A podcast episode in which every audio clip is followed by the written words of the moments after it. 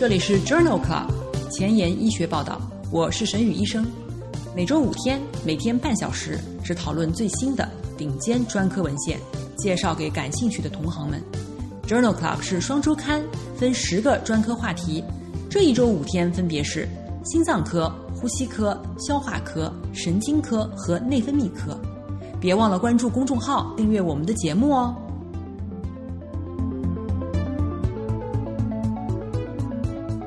节目开头，我想先花几分钟时间跟大家聊一聊我自己。我来自南京，读完博士在三甲医院的心脏科干了7年。工作中，我深深感觉到临床科研难以找到平衡，阅读筛选文献需要耗费大量的精力，真的特别希望有人来替我做这些事儿。因此我萌生了一个念头，办一个说给医生听的 podcast， 上下班路上30分钟，只聊最棒的临床研究。许多好朋友问我，每天一期，工作量这么大，不是有团队吧？哈哈，我是一个人的团队。我老公是外行，除了养家还得义务的帮我编辑音频。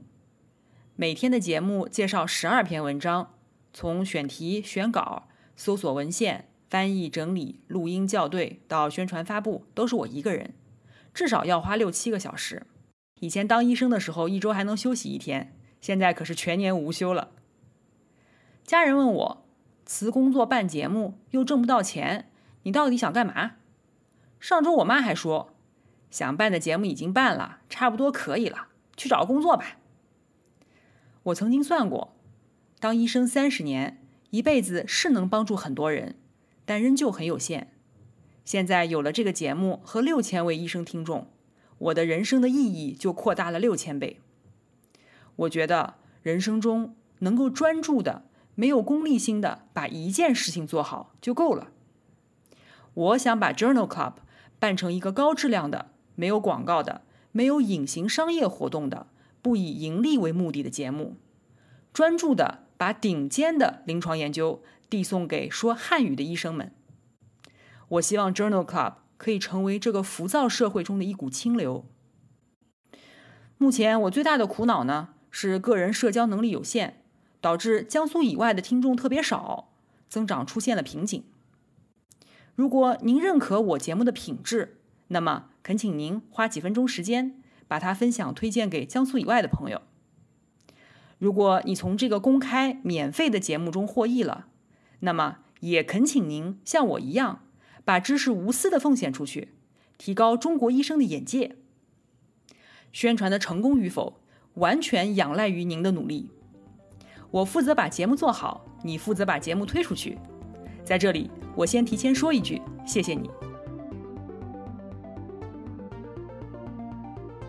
今日头条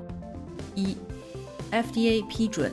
布地奈德、格隆秀胺、福莫特罗的3联吸入疗法用于 COPD 的维持治疗。 2. JAMA 中性粒细胞与淋巴细胞比例与肺功能的关系。 3. 新英格兰医学杂志临床概率校正过的D2聚体诊断肺栓塞。 4. Lancet COVID-19 患者出院6个月以后的结局。 5. Science 子刊 PI3K 抑制剂治疗肺纤维化。这里是 Journal Club 呼吸重症星期二 Pulmonology Tuesday， 我是主播沈宇医生，精彩即将开始，不要走开哦。今天的新药研发，我们来聊一聊布地奈德、格隆秀胺、福莫特罗的3联吸入疗法。吸入性糖皮质激素、长效毒蕈碱拮抗剂拉玛和长效贝塔2激动剂拉巴3联固定剂量疗法治疗 COPD， 已经在单剂量水平的糖皮质激素中进行过了研究，但是缺乏2种剂量水平的研究。在2020年7月 FDA 批准了布地奈德、格隆秀胺、福莫特罗3联吸入疗法用于 COPD 的维持治疗方案。关于这种维持治疗方案的3期临床研究发表在2020年7月的新英格兰医学杂志上。这项为期52周的3期临床研究评估了2种剂量水平吸入糖皮质激素联合拉玛和拉巴的3联固定剂量方案，治疗中重度及极重度的 COPD 患者的有效性和安全性。该研究将8000多例患者按照1:1:1:1的比例随机分配至2种3联治疗方案当中，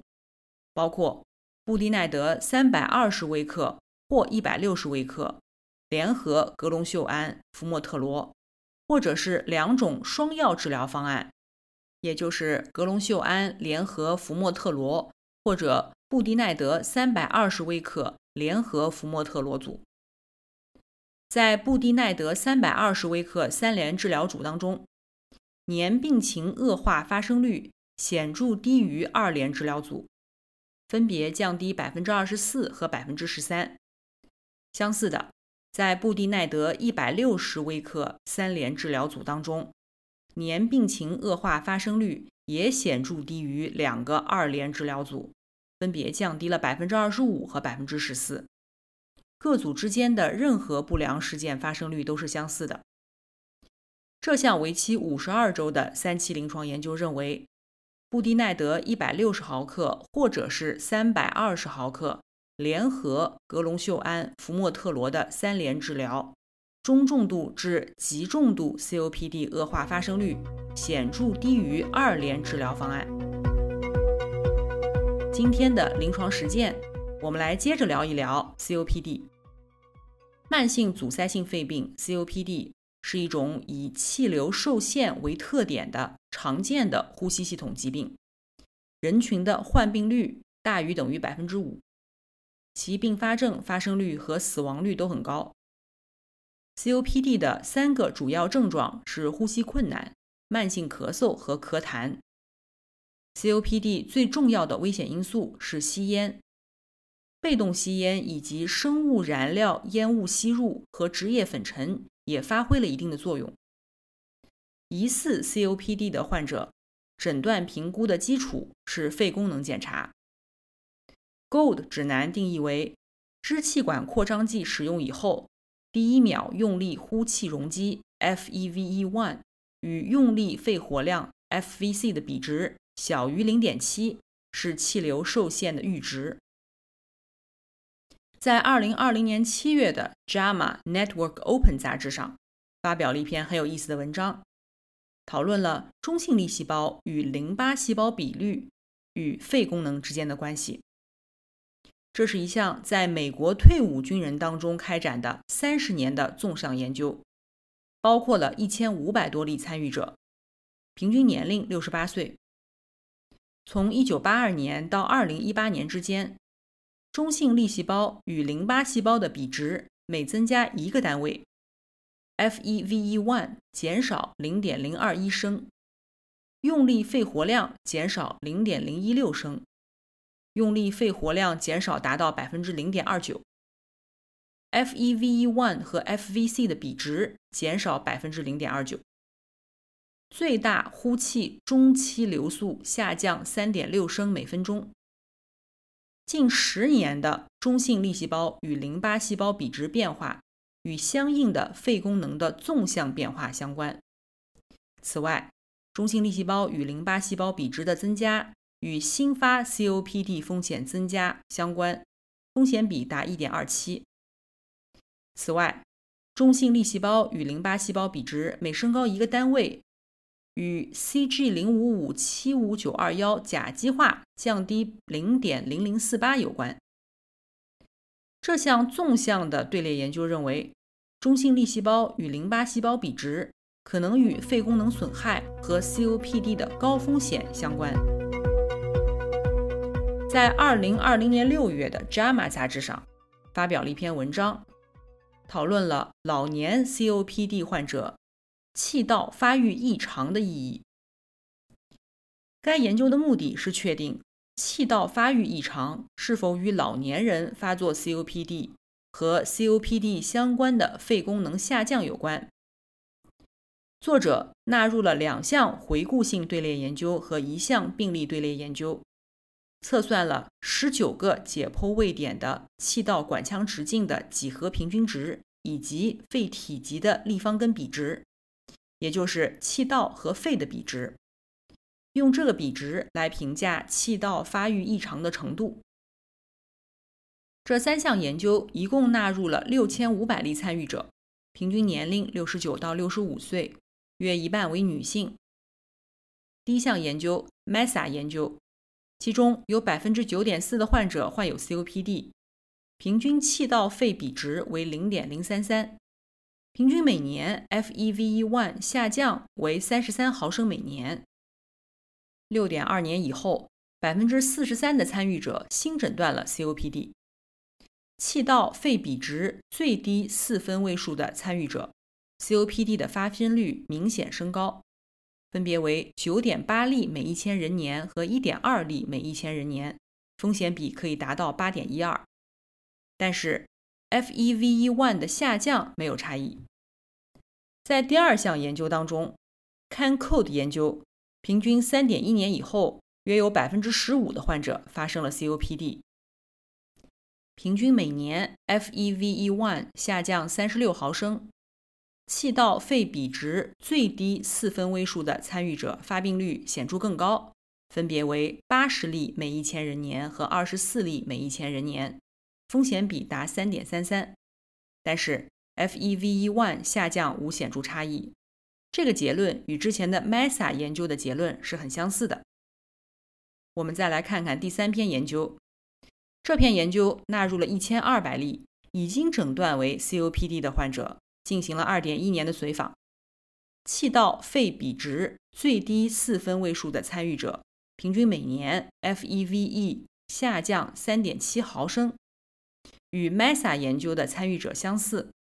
而最高4分位数参与者明显比 MESA 研究的患者下降更快，每年下降55毫升。这项发表在 JAMA 杂志上的荟萃分析认为，老年人当中气道发育异常与 COPD 的发生显著相关，是 COPD 的危险因素。今天聊的第三篇文章发表在欧洲呼吸病学杂志2020年12月刊上。阿尔法1抗胰蛋白酶缺乏症，也就是 AATD， 是最常见的遗传性疾病之一，是由基因突变引起。此类患者戒烟可以获得额外的健康获益，因此作者从英国生物样本库当中检测了患有 AATD 和未诊断 AATD 的参与者中的基因突变的发生频率，并评估了该基因型与临床结局及死亡率之间的关系。英国生物样本库中检测了45万例具有欧洲血统的参与者，其中140人具有基因突变，只有9人被诊断为了阿尔法1抗胰蛋白酶缺乏症。这些携带有基因型的患者 COPD 患病率更高，风险比达 8.8， 哮喘患病风险达到 2.0， 支气管扩张的患病风险达 7.3， 肺炎的患病风险为 2.7，肝硬化的患病风险为 7.8， 而且这组人群当中死亡风险更高，风险比为 2.4。 这些关联在吸烟者当中更为强烈。表型相关性的研究还证实了这种基因型与脓胸、气胸、恶病质、红细胞增多、动脉瘤和胰腺炎的几率增加相关。多基因风险评分当中，该基因型与 FEV1 和 FVC 比值小于 0.7 独立相关，风险比为 4.5。 这项来自英国生物样本库的研究认为，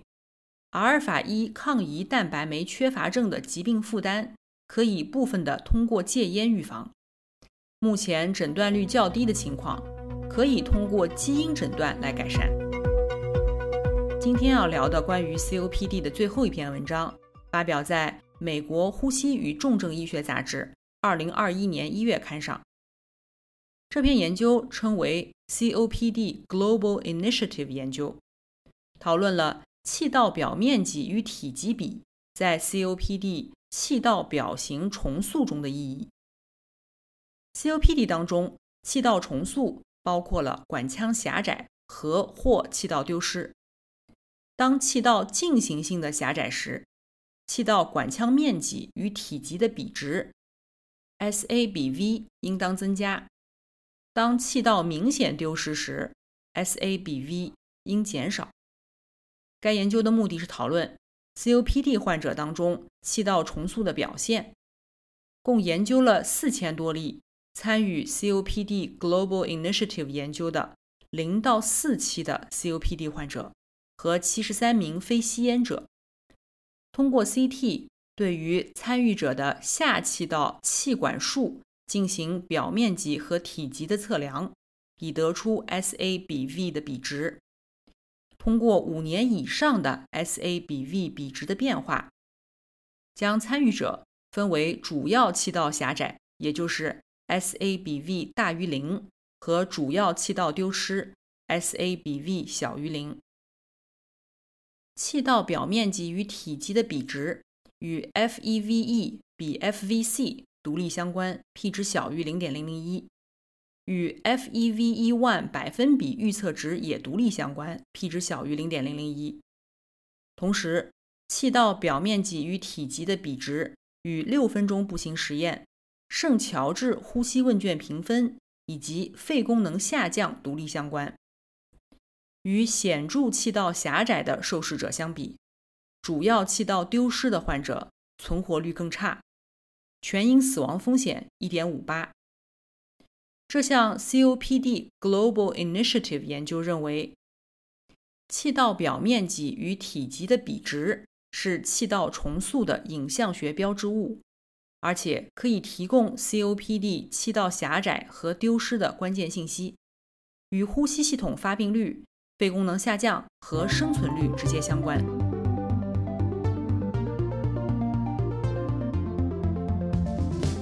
工作太忙，时间碎片化吗？每天半小时听我的播客，获得最新最好的临床研究。深感公众号内容太多太杂，质量参差不齐吗？每周5天看我的微信公众号，获得最好最新的临床研究。 Journal Club 前沿医学报道，拉近科研和临床的距离。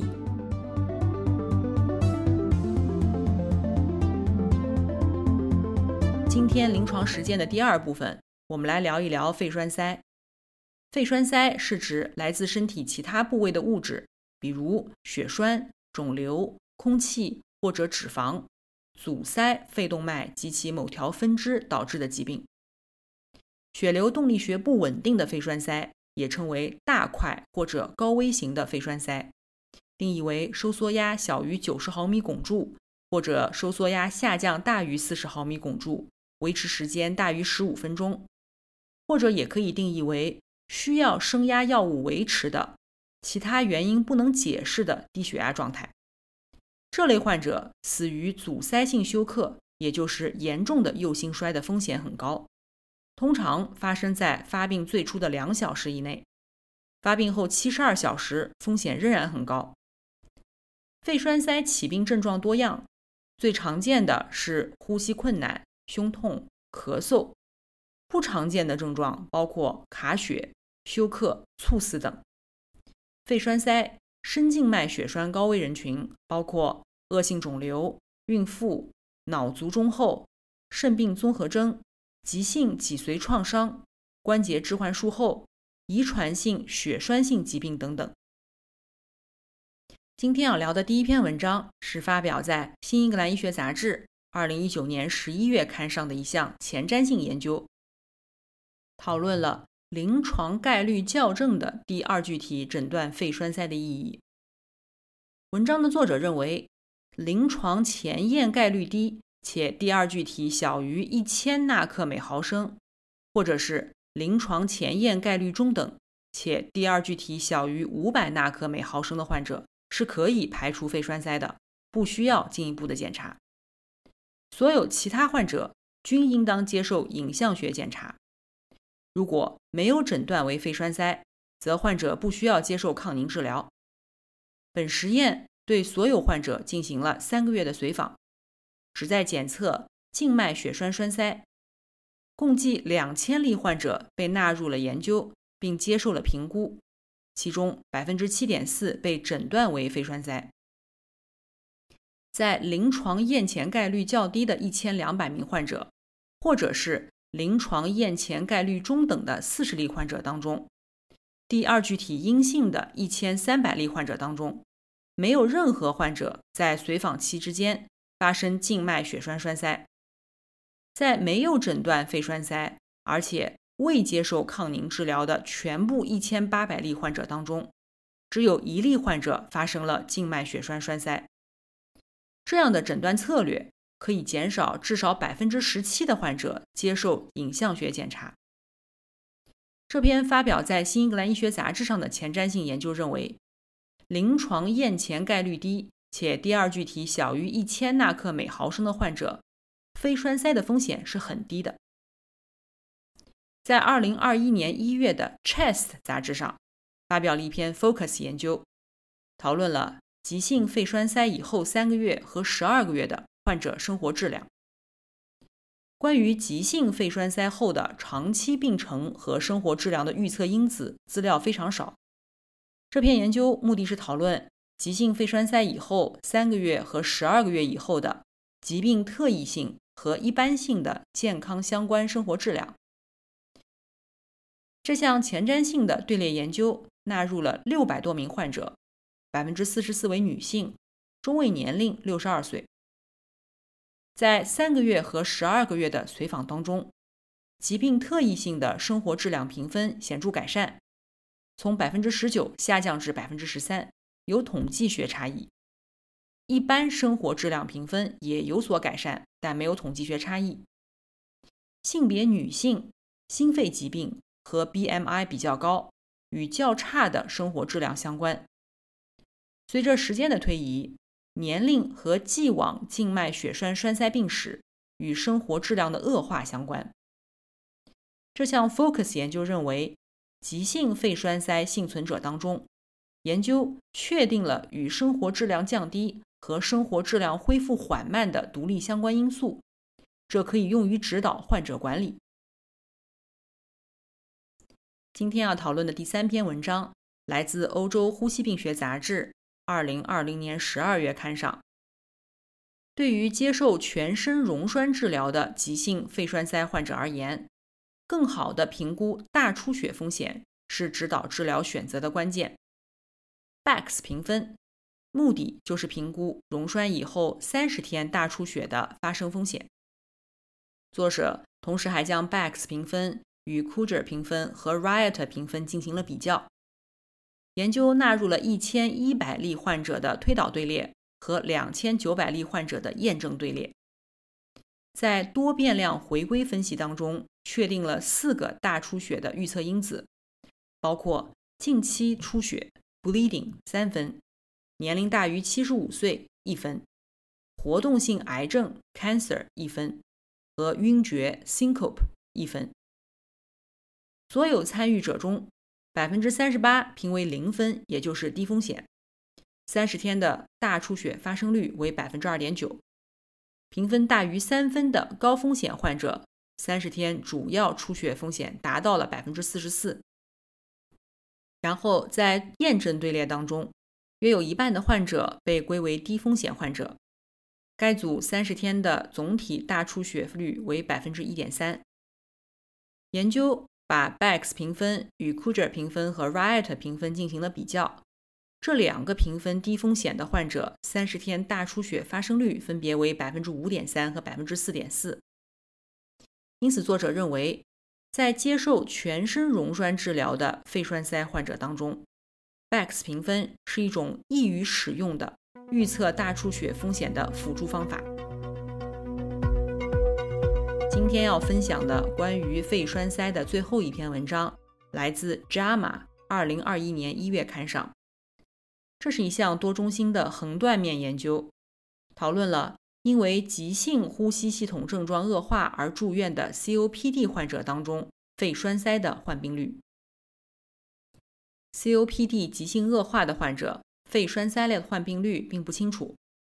该研究旨在了解因为呼吸道症状急性恶化而住院的 COPD 患者当中，肺栓塞的患病率。这是一项在法国进行的多中心横断面研究，并且进行了前瞻性的随访。在入院48小时以内，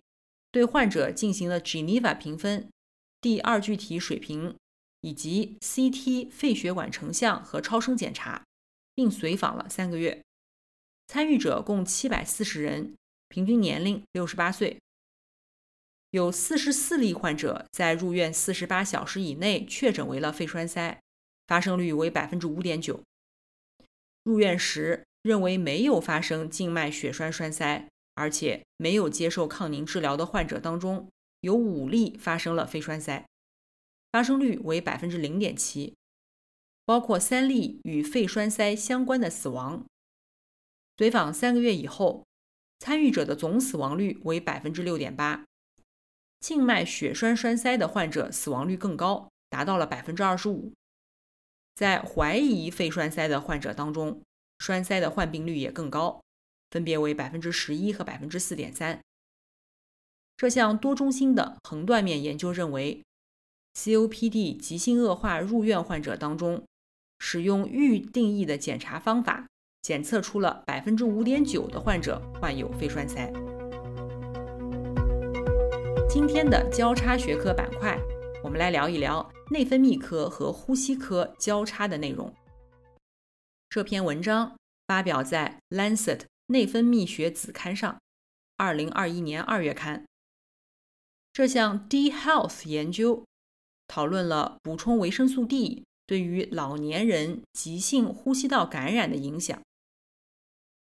观察性的研究认为，维生素 D 缺乏与急性呼吸道感染相关，但是随机对照实验的结果存在很大的异质性。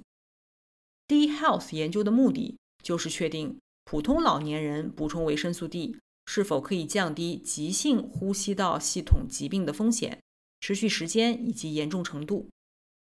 这是一项随机双盲安慰剂对照的研究，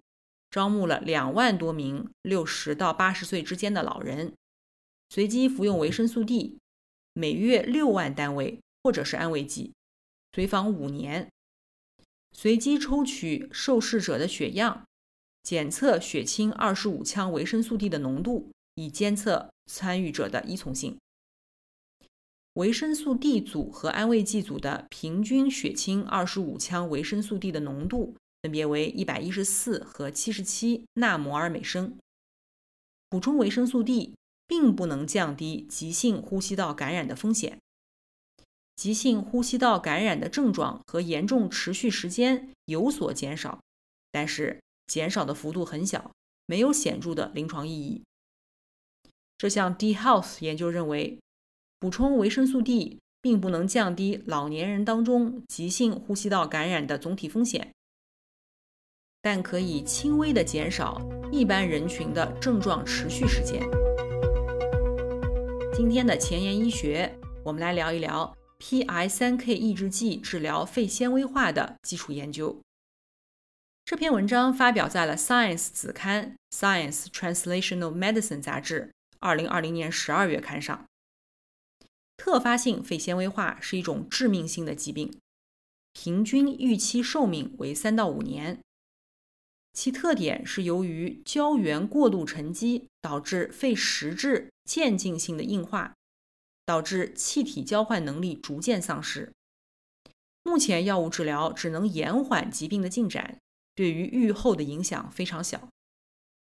来自美国普渡大学的研究人员发现，产生胶原蛋白的肌成纤维细胞表达一种跨膜蛋白，称之为成纤维细胞激活蛋白 FAP。 这种蛋白在其他细胞类型上的表达非常有限，因为产生胶原的肌成纤维细胞只在纤维化组织、实体肿瘤和愈合的伤口中被发现，因此成纤维细胞激活蛋白是极好的治疗靶点。因此，研究人员使用低分子量的成纤维细胞激活蛋白配体作为向表达成纤维激活蛋白的细胞输送药物的媒介。由于胶原合成的诱导和 PI3K 的激活相关，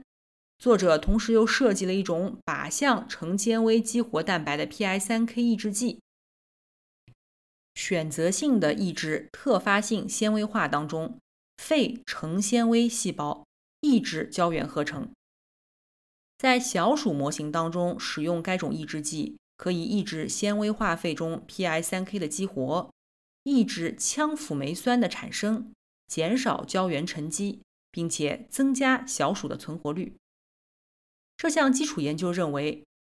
表达成纤维细胞激活蛋白靶向的 PI3K 抑制剂可能有望用于治疗特发性肺纤维化。今天节目的最后一个板块是 COVID-19， 介绍的文章来自于2021年1月 Lancet 柳叶刀杂志。这是一项队列研究，讨论了 COVID-19 感染的患者出院以后的6个月结局。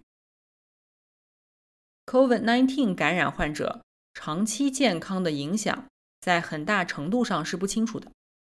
本研究的目的是描述 COVID-19 出院患者的长期健康结局，并调查相关危险因素。研究者对于中国武汉市金银滩医院出院的1700例 COVID-19 确诊患者进行了双向队列研究，中位年龄为57岁，一半为男性，中位随访时间达半年。根据患者住院时的肺功能、CT 检查、超声检查为标准，将疾病严重程度分为了7个等级。疲劳或肌肉无力以及睡眠困难最常见，发生率达到 63% 和 26%。 约有1/4的患者存在焦虑或者抑郁。6分钟步行实验低于正常范围的比例，在病情3级的患者中为 24%， 病情为4级的患者中为 22%， 病情5到6级的患者中为 29%。 肺弥散功能下降的患者比例，病情3级为 22%， 4级为 29%， 5级为 56%。 平均 CT 的评分，病情3级的患者中位为 3.0 分，4级为 4.0 分，5到6级为 5.0 分。研究同时对于参与洛匹那韦临床研究的94例患者进行了血清抗体检测。随访当中，患者的中和抗体阳性率为 96% 和 58%， 低度为19和10，与急性期相比显著降低。在800多名没有急性肾损伤的，急性期肾小球滤过率大于90毫升每分钟每 1.73 平方米的患者当中，有107人在随访时降低至了90毫升每分钟每 1.73 平方米以下。这项队列研究认为，在 COVID-19 急性感染6个月以后，幸存者的主要问题是疲劳或者肌肉无力、睡眠困难、焦虑或抑郁。住院期间病情越严重的患者，其肺部的扩散能力受损以及胸部影像学表现异常也更加严重，